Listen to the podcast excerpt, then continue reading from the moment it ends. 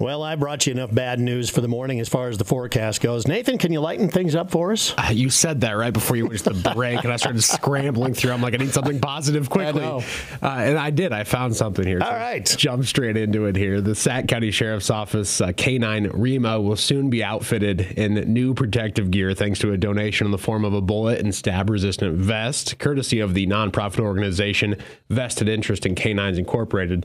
The protective vest will be specially embroidered with memory of Canine Hobbs, Des Moines, Iowa, end of watch 12 12 2023.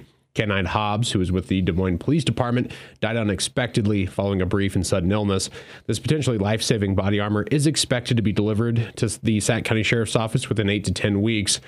Uh, the group, established in 2009, uh, that's a 501c3 charity that's dedicated to providing protective vests and other assistance to law enforcement dogs throughout the country. And the organization's mission is to ensure the safety and protection of canine officers on duty. U.S. made NIJ certified vests have been distributed now to over 5,000 canines across the, all 50 states, and that's valued at almost $6.9 million through private and corporate donations. Uh, canines actively employed and certified with law enforcement or related agencies, including those with expired vests, are eligible for the vested interest in canine program.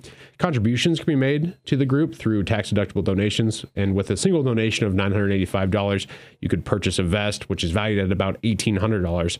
For more details or to contribute, you can visit vik9s.org. And the link to that is included with the story on our website, or you can contact Vested Interest in Canines Incorporated at 508 824 6978. And during the delivery of the condition of the state address on Tuesday evening, Governor Kim Reynolds uh, noted the reform that is still ongoing in the education system for Iowa students.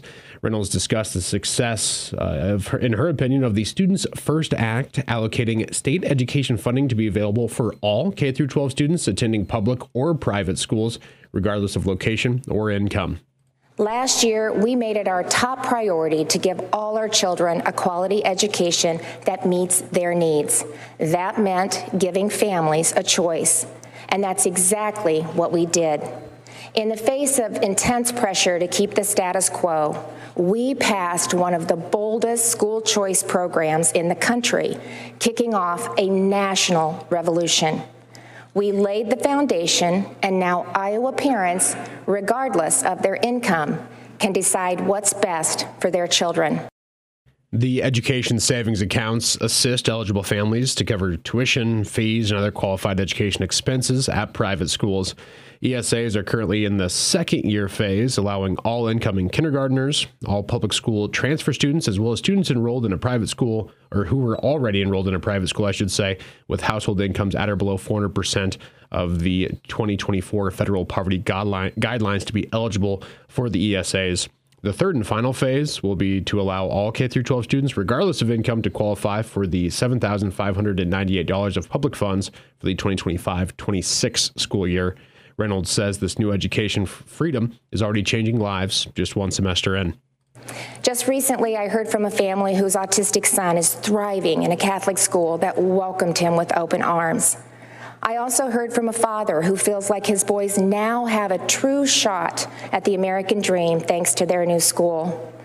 Now, I want to emphasize, though, the change we're seeing isn't just limited to those who choose private schools because educational freedom isn't about public versus private. It's about what's best for each individual child. It's about understanding there isn't just one way to educate our kids. Reynolds announced that the Board of Education will vote on eight new public charter school applications this month, including schools focusing on career training and also for at risk youth. Reynolds says public school districts are stepping up their efforts as well to attract and retain students. Here in Des Moines, the superintendent recently highlighted the district's efforts to deliver an educational product that, quote, attracts our students and attracts parents to either stay with us or come back. In Oskaloosa, the public school saw a net gain of students this year from private schools. And after hearing about the culture they've created and the great things they're doing, I understand why. It really does go to show that a rising tide of competition and choice really can lift all boats.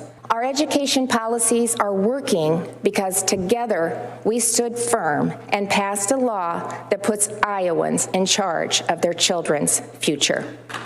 Reynolds says by lo- locking in educational freedom, the state of Iowa sent a powerful message pertaining to education. Where our children are concerned, no system, however long standing, is above reform. And that'll be a topic that is going to continue into the 2024 legislative session as Governor Reynolds and the uh, GOP legisl- led legislature likely going to be taking a uh, pretty deep and hard look at the state's area education agencies. And we'll have more on that in upcoming newscasts. But that's going to be wrapping up your KCIM 8 o'clock news. I'm Nathan Cones reporting. Appreciate the update, Nathan. Thanks so much for that. We got an inch of snow last night, and it is causing issues out there this morning with travel. We'll talk about many more problems that we are going to have later on tonight, all the way through tomorrow, and all the way through the weekend with those dangerously cold temperatures. The forecast. It's coming up in a few minutes.